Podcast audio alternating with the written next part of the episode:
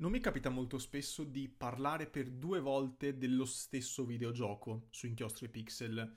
Capita molto raramente, questa è una di quelle volte, perché torno a parlare di Genshin Impact dopo un secondo tentativo, una seconda possibilità che ho dato al gioco, usufruendo e, diciamo, cogliendo la palla al balzo dopo l'aggiornamento in italiano del titolo stesso, perché ad oggi è appunto possibile giocare interamente Genshin Impact con i sottotitoli, con le descrizioni, con i menu totalmente tradotti in italiano. Prima non era possibile, prima c'era per noi occidentali solo l'inglese e poche altre lingue, mentre oggi c'è finalmente la lingua italiana, che mi ha permesso di capire un pochino meglio, con più, diciamo, scioltezza la storia di Genshin Impact. Lo sapete, è già uscita una puntata un paio di anni fa dedicata al gioco. La mia prova all'epoca era su PS4, a sto giro il gioco l'ho giocato su iPad Air di quinta generazione, che è l'ultimo modello uscito nel momento in cui sto registrando. Ho potuto quindi contare, non so onestamente se di una piattaforma, se di un dispositivo più potente di una PS4, però ho potuto giocare un pochino di più con le impostazioni grafiche, spingendo la grafica al massimo e provandolo anche su un monitor esterno a 4K, quindi ho, diciamo, avuto modo di esplorare il gioco. Chiaramente l'ho giocato prevalentemente con un pad esterno, però ho potuto comunque giochicchiare un pochino di più con le impostazioni. Ho giocato a 60 fps con tutti i dettagli al massimo, e ho potuto anche vedere che è decisamente, forse è l'applicazione più energivora che io abbia mai visto in tutta la mia vita. È una cosa veramente allucinante. Neanche su Switch i giochi consumano così tanta batteria. Su un iPad questo è assolutamente il gioco più energivoro di tutti, tra quelli che ho provato, e ne ho provati di abbastanza corposi proprio per testare la macchina. Vi parlo di un 20% che se ne va in mezz'oretta scarsa, quindi è veramente importante tenere sott'occhio la batteria quando si gioca a Genshin Impact su iPad. Io è un po' di tempo ormai, qualche settimana, che non lo tocco più, perché già qua potete, diciamo, capire qual è il mio giudizio. Il giudizio è tendenzialmente neutro, tendente al negativo su alcune cose.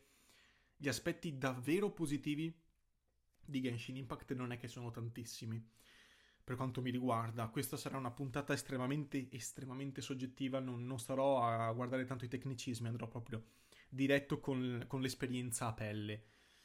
Possiamo dire che Genshin Impact è un JRPG, lo è un gioco di ruolo di stampo giapponese, ma è un gioco di ruolo giapponese che gioca moltissimo, scusate il gioco di parole, di nuovo, 3 volte gioco, non importa, usa molto gli stereotipi che sono passati della cultura pop giapponese, cioè è un JRPG che si colloca, che cavalca un'onda che esiste già, non prova a creare qualcosa di nuovo Genshin Impact, se non nel concetto, nella filosofia di base, cioè creare un titolo single player con ovviamente dinamiche e funzionalità in cooperativo, però è tecnicamente un gioco in single player che ti giochi da solo, che però continua a essere espanso nel tempo, esattamente come un gioco multiplayer. Quindi questa è l'unica cosa che fa di nuovo, di davvero nuovo Genshin Impact.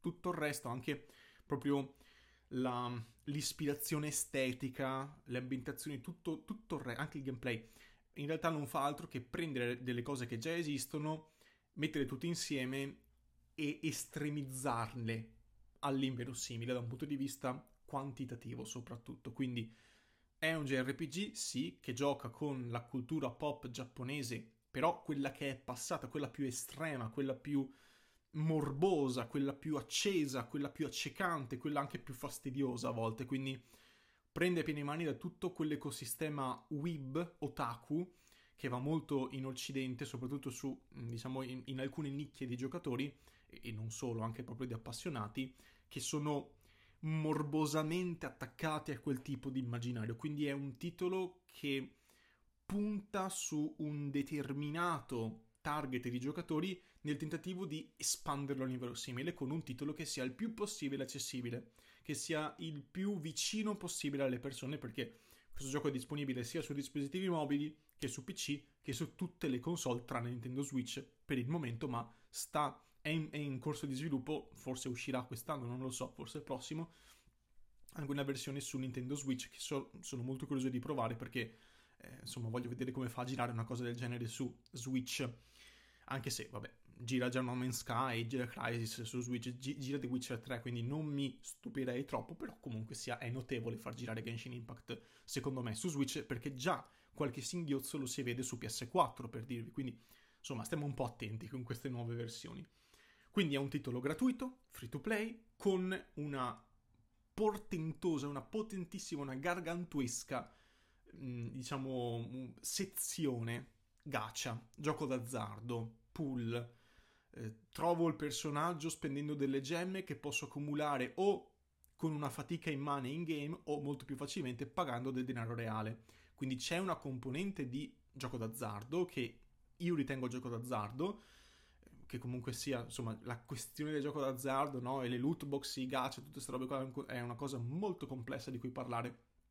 L'ho già fatto qui su Inchiostro e Pixel un paio di anni fa, mi pare, o un anno fa, adesso sono un po' scombussolato col 2023, però ne ho già parlato in passato in una delle prime puntate e io personalmente tendo a preferire, diciamo come appellativo per i gacha, le loot box, gioco d'azzardo, perché mi pare di capire che il meccanismo psicologico dietro a tutto questo fenomeno qua sia bene o male lo stesso, anche se giuridicamente le cose sono un po' diverse.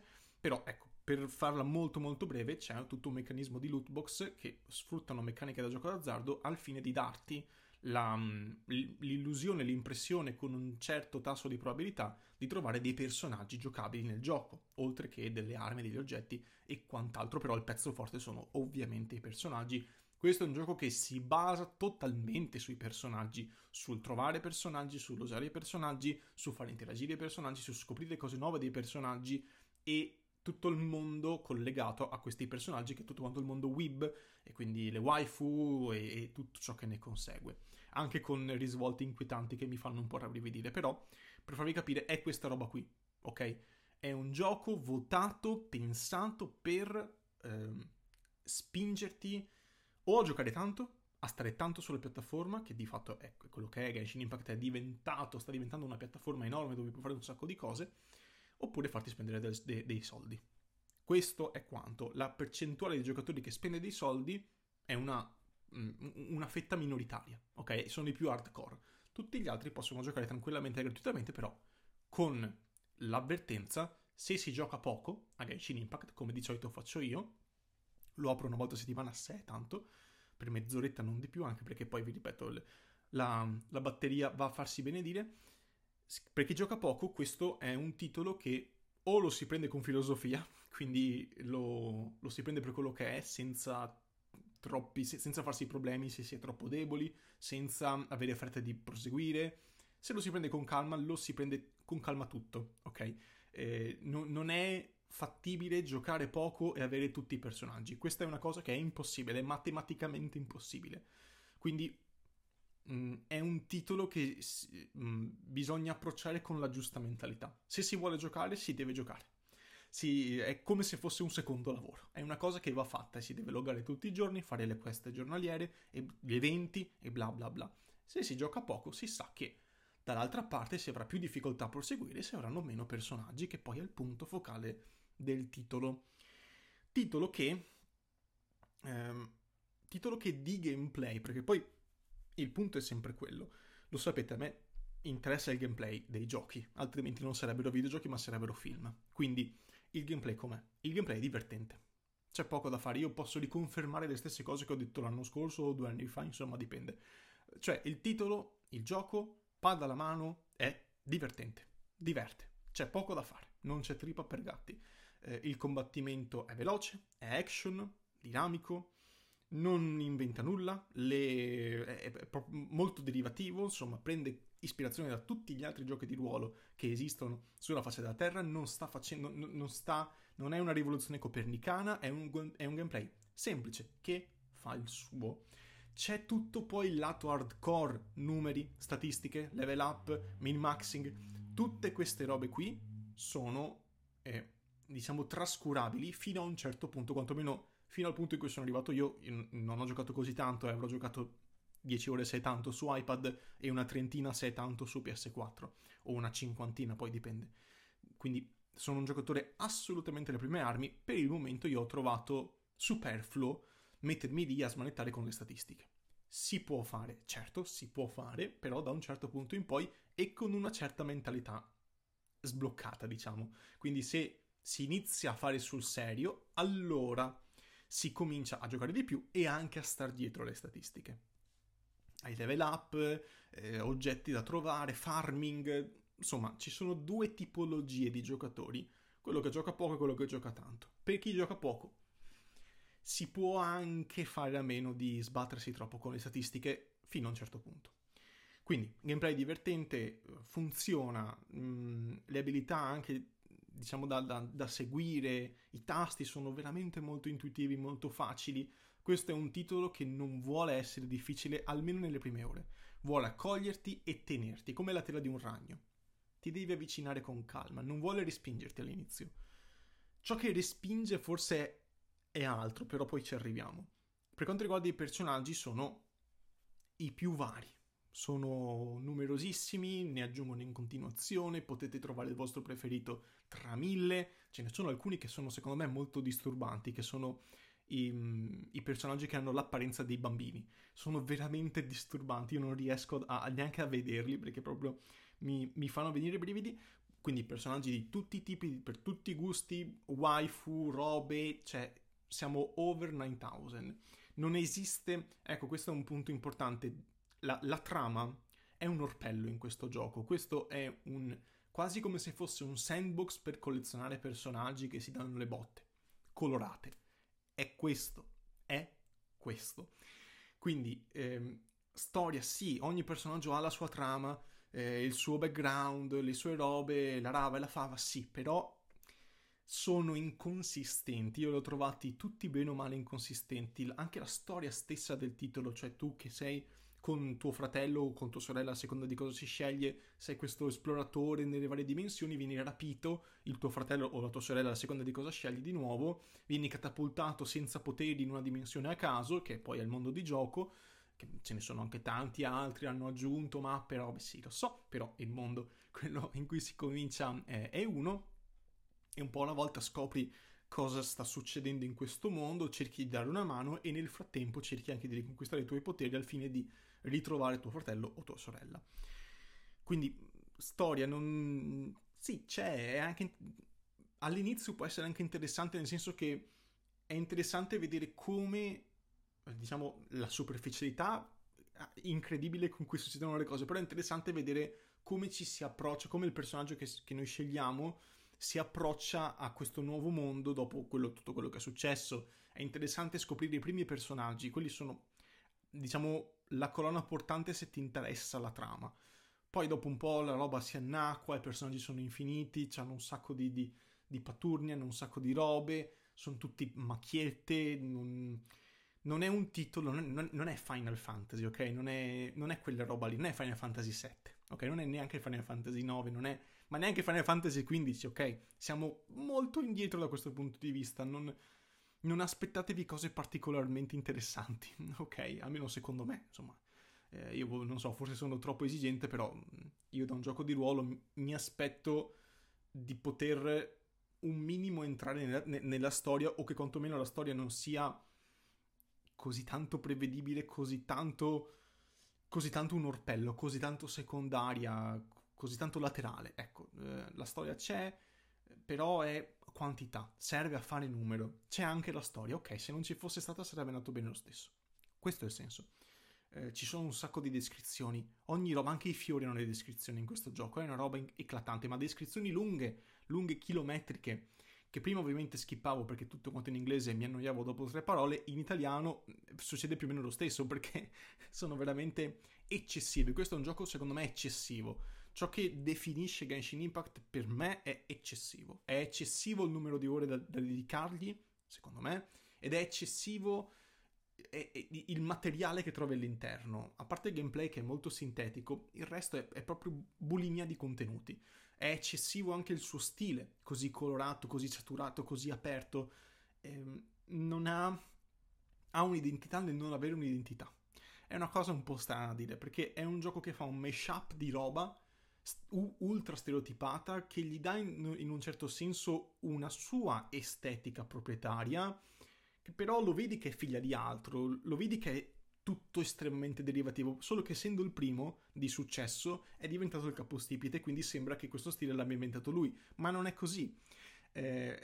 Quindi non è come Zelda, questo l'ho sentito io stesso, lo paragono in alcune cose a Zelda Breath of the Wild, però no, Zelda ha un'identità che è sua, che riesce a riconoscerlo tra mille, ok? Invece Genshin Impact, se tu gli metti a fianco uno che fa le stesse cose, secondo me si fa un po' fatica anche solo a riconoscerlo, quindi è tanto, Genshin Impact è tanto di tutto, e ciò che si perde in questo tantume di roba è forse un po' di qualità, forse è una messa a fuoco che a volte manca, forse quando si arriva al dunque in cui fai le quest ti senti un po' sperduto, perché c'è tanta roba che però si valuta subito come superflua. Cioè, l'esplorazione, partiamo dall'esplorazione. Quando io esploro in Zelda Breath of the Wild, a me capita, ancora oggi ogni tanto ci gioco, anche se l'ho finito e strafinito, però quando parto con tutto quanto sbloccato, col personaggio al massimo, che posso shottare la vita, posso partire e dire io adesso vado in quella direzione, non so cosa aspettarmi, ma ci voglio andare perché voglio vedere cosa succede, voglio arrivare in cima a quel monte, quello che succede non lo so, vediamo. Questa stessa voglia di fare questi percorsi che sono puramente così velleitari, sono superflui, sono delle cose che si fanno perché si ha voglia di giocare. Questo approccio non mi è mai capitato di averlo in Genshin Impact, cioè in Genshin Impact si va da punto A a punto B. Perché? Perché mi serve per la quest. Perché ti serve la quest? Per avere per fare il level up, per avere quell'arma lì, per avere quel personaggio lì. Bene, fine. Cioè, l'esplorazione è al servizio della quest. Se non ho la quest non vado neanche nei posti. Se non devo sbloccare la mappa con il teletrasporto non ci vado perché non serve. So che l'esplorazione non mi darà così tanto. E questo secondo me è il brutto di un open world, perché poi questo gioco qua è open world. L'ambientazione non è talmente eccessiva, è talmente luminosa, talmente rotondina, talmente perfetta che a un certo punto ti spinge via. Per questo qua c'è proprio la differenza tra le persone a cui piace questo stile così tanto bulimico e a chi non piace. Le persone a cui accarezza l'idea, a cui piace l'idea di immergersi in un mondo che è veramente assurdo, veramente tanto, proprio come aggettivo, questo mondo è tanto, allora le prime ore di gioco saranno una poesia, una favola, perché la difficoltà non esiste nelle prime ore di gioco, è tutto molto semplice, e quindi tu vai lì, inizi a vagare in queste lande meravigliose. Se questa roba qui poco a poco ti dà il voltastomaco, è finita, è finita. Questo, essendo così eccessivo il gioco, non può essere paragonato secondo me con altri esponenti del genere, perché proprio sono due mentalità diverse. La mentalità di uno Zelda o di un qualunque altro gioco di ruolo, vabbè, poi Zelda poi è più che altro un adventure, però per capirci, no, l'impostazione, altri titoli con quell'impostazione là li giochi perché sono loro, perché vuoi giocare a Zelda, perché vuoi giocare a Final Fantasy, perché sai cosa ti stai trovando, perché riescono a catturarti e a incuriosirti. Invece Genshin Impact parte dal presupposto che tu non devi essere incuriosito, lui deve venire da te e deve restarci. Tu devi giocare perché ha tutto ciò che stai cercando, non ci prova neanche a stuzzicarti la curiosità, non ci prova a corteggiarti il gioco. Il gioco è già, tu devi essere pronto, devi cominciarlo che sei già convinto di volerci giocare, capite? È un po' questa la differenza di approccio di un gioco che è così visceralmente commerciale come Genshin Impact, e di titoli che sono pur commerciali ma con quella punta artistica in più che ti fa dire beh, questa roba non sapevo di volerla. Invece Genshin Impact no, ti dà tutto quello che vuoi, subito. Devi avere in un unico gioco tutto quello che è sempre desiderato, e quindi le waifu, il mondo colorato, e l'aliante, e l'arrampicata, e il gameplay action, e i personaggi, e i numeri, le statistiche, e i gacha, e il gioco d'azzardo, e le microtransazioni, e il gioco di carte, e i dungeon. Deve avere tutto in un unico posto, non tenere di più, andare da quel gioco. Ecco qual è la differenza, ok? Dopo questo lungo ragionamento, qual è secondo me la grande differenza tra un titolo che vuole stuzzicarti, che vuole provare a farti incuriosire di cose che magari prima non ti interessavano, e un gioco che invece vuole darti solo quello che vuoi, che parte dal presupposto che tu voglia giocare a Genshin Impact, proprio a quello, perché lui ha tutto dentro. Quindi questo è un titolo che si sta espandendo all'inverosimile, è più una piattaforma di gioco in questo momento. Genshin Impact è più simile a Fortnite rispetto a Zelda, ok? Sono proprio due filosofie diverse. Per questo vi dico che è più una piattaforma, perché vengono aggiunti aggiornamento su aggiornamento pezzi di gioco, ok? Eventi, cose, personaggi e via discorrendo. E quindi i contenuti sono sempre nuovi, hai sempre la sensazione di avere qualcosa da fare, ok? Specie quando arriva il capolinea con, diciamo, in pari con gli ultimi aggiornamenti fatti. Graficamente, tecnicamente, com'è questo gioco? È piacevole. Questo è un titolo che, ve lo ripeto, se ti piace questo ecosistema qua, quell'estetica lì ti ha preso, perché è dolcino, accogliente, tutto luminosino, ve l'ho detto. È un gioco che graficamente non sbaglia, ha scelto uno stile ed è andato full su quello stile là, ma anche proprio graficamente, dal punto di vista proprio tecnico, poligonale, su iPad, accidenti, cioè trovarne giochi così. È veramente molto ben fatto, tecnicamente è curato. Vabbè, ogni tanto si trovano le texture un po' low poly, però si può anche capire, insomma, alla fine è un gioco free to play, ecco. Fattura l'inverosimile, però comunque alla fine lo scarichi e ci giochi un po' dove ti pare, quindi posso capire i compromessi, ecco, questo è il senso.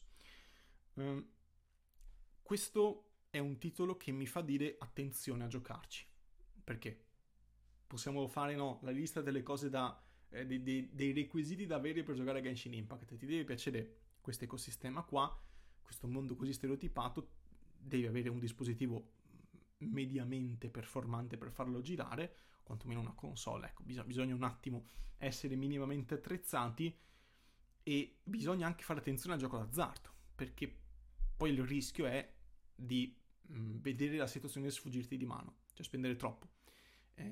Quando si comprano le gemme per sbloccare i personaggi non si sa che cosa si trova, non si sa. Quindi pertanto tra l'altro le percentuali io non le ho viste, le percentuali di drop dei personaggi dovrebbero esserci, io non le ho viste, però diciamo che bisogna cercarsela un po', ecco. Quindi occhio alle percentuali, capiamo come investire nel gioco, insomma, bisogna stare attenti, ecco, perché è un titolo come tutti quanti i gacha che ti può risucchiare, puoi anche perdere la cognizione del tempo, quindi bisogna stare un po' allerta su Genshin Impact. Questo ovviamente non vuol dire che non debba essere giocato, si può fare, però con un minimo di raziocinio. Io ad oggi, ve l'ho detto, ci gioco molto poco. È un titolo che apro quando sono proprio predisposto in quel momento ad avere delle cose così. Un titolo così che so essere un pugno sullo stomaco, e essere un titolo che ti prende a legnate, perché deve essere tutto tanto, tutto subito. Ci sono alcuni personaggi, ve l'ho detto, che mi mettono un po' a disagio, tipo appunto i bambini, o meglio, i personaggi che sembrano bambini ma che in realtà sono maggiorenni, che è sempre un po' una cosa molto giapponese, o meglio, non è tanto una cosa giapponese, è una cosa che gli occidentali credono che sia giapponese, che sia eccessiva. È sempre un po' questo il fraintendimento, non è che sei giapponese allora waifu, non deve essere per forza così. Quindi, ok, è un titolo che non mi viene così tanto voglia di esplorare, di aprire, perché ne viene un po' il fiatone a giocarci. Tipo, vabbè, c'è anche questo da fare, c'è un altro dungeon uguale all'altro da fare, c'è quest'altro personaggio che dice una roba che posso prevedere con 50 linee di dialogo di vantaggio. È proprio una roba è un po' asfissiante, io lo trovo veramente asfissiante come gioco, non che poi, cioè, quando si arriva all'atto pratico, a giocare, a combattere, a fare le cose, si può anche trovare piacevole, è tutto il resto, è questa cappa di ottimismo, questa cappa di giapponesità sbagliata, ok? Che mi fa dire, magari attacco la Switch e gioco a Final Fantasy, ok? Magari faccio altro, magari leggo un fumetto, magari non accendo Genshin Impact. È una cosa, è uno di quei titoli ostici che hanno una grossa barriera all'ingresso, che una volta superata ti prende, però bisogna anche superarla, e dipende da persona a persona. Questo è quanto. Quindi queste sono le mie seconde impressioni su Genshin Impact, non ho altre cose da dire, il resto lo trovate nell'episodio già pubblicato un po' di tempo fa qui su Inchiostro e Pixel. Insomma, non credo serva riassumere qual è il mio pensiero, basta provarlo, lo potete provare. Chiunque, credo, di voi abbia quantomeno una console o un cellulare, un tablet, un PC mediamente performante per farlo girare, per vedere com'è, fatemi sapere cosa ne pensate. Io su un titolo così non credo che farò più puntate di Inchiostro e Pixel, credo di aver detto tutto, ci sono sempre le solite considerazioni da fare, questo è un titolo che va preso così com'è. Quindi, essendo free to play, vi invito di nuovo, vi esorto a provarlo, se vi va, altrimenti pace, va bene lo stesso. Vi ripeto, fatemi sapere cosa ne pensate, vi lascio in descrizione i link per contattarmi. Con ciò detto, grazie dell'ascolto e alla prossima.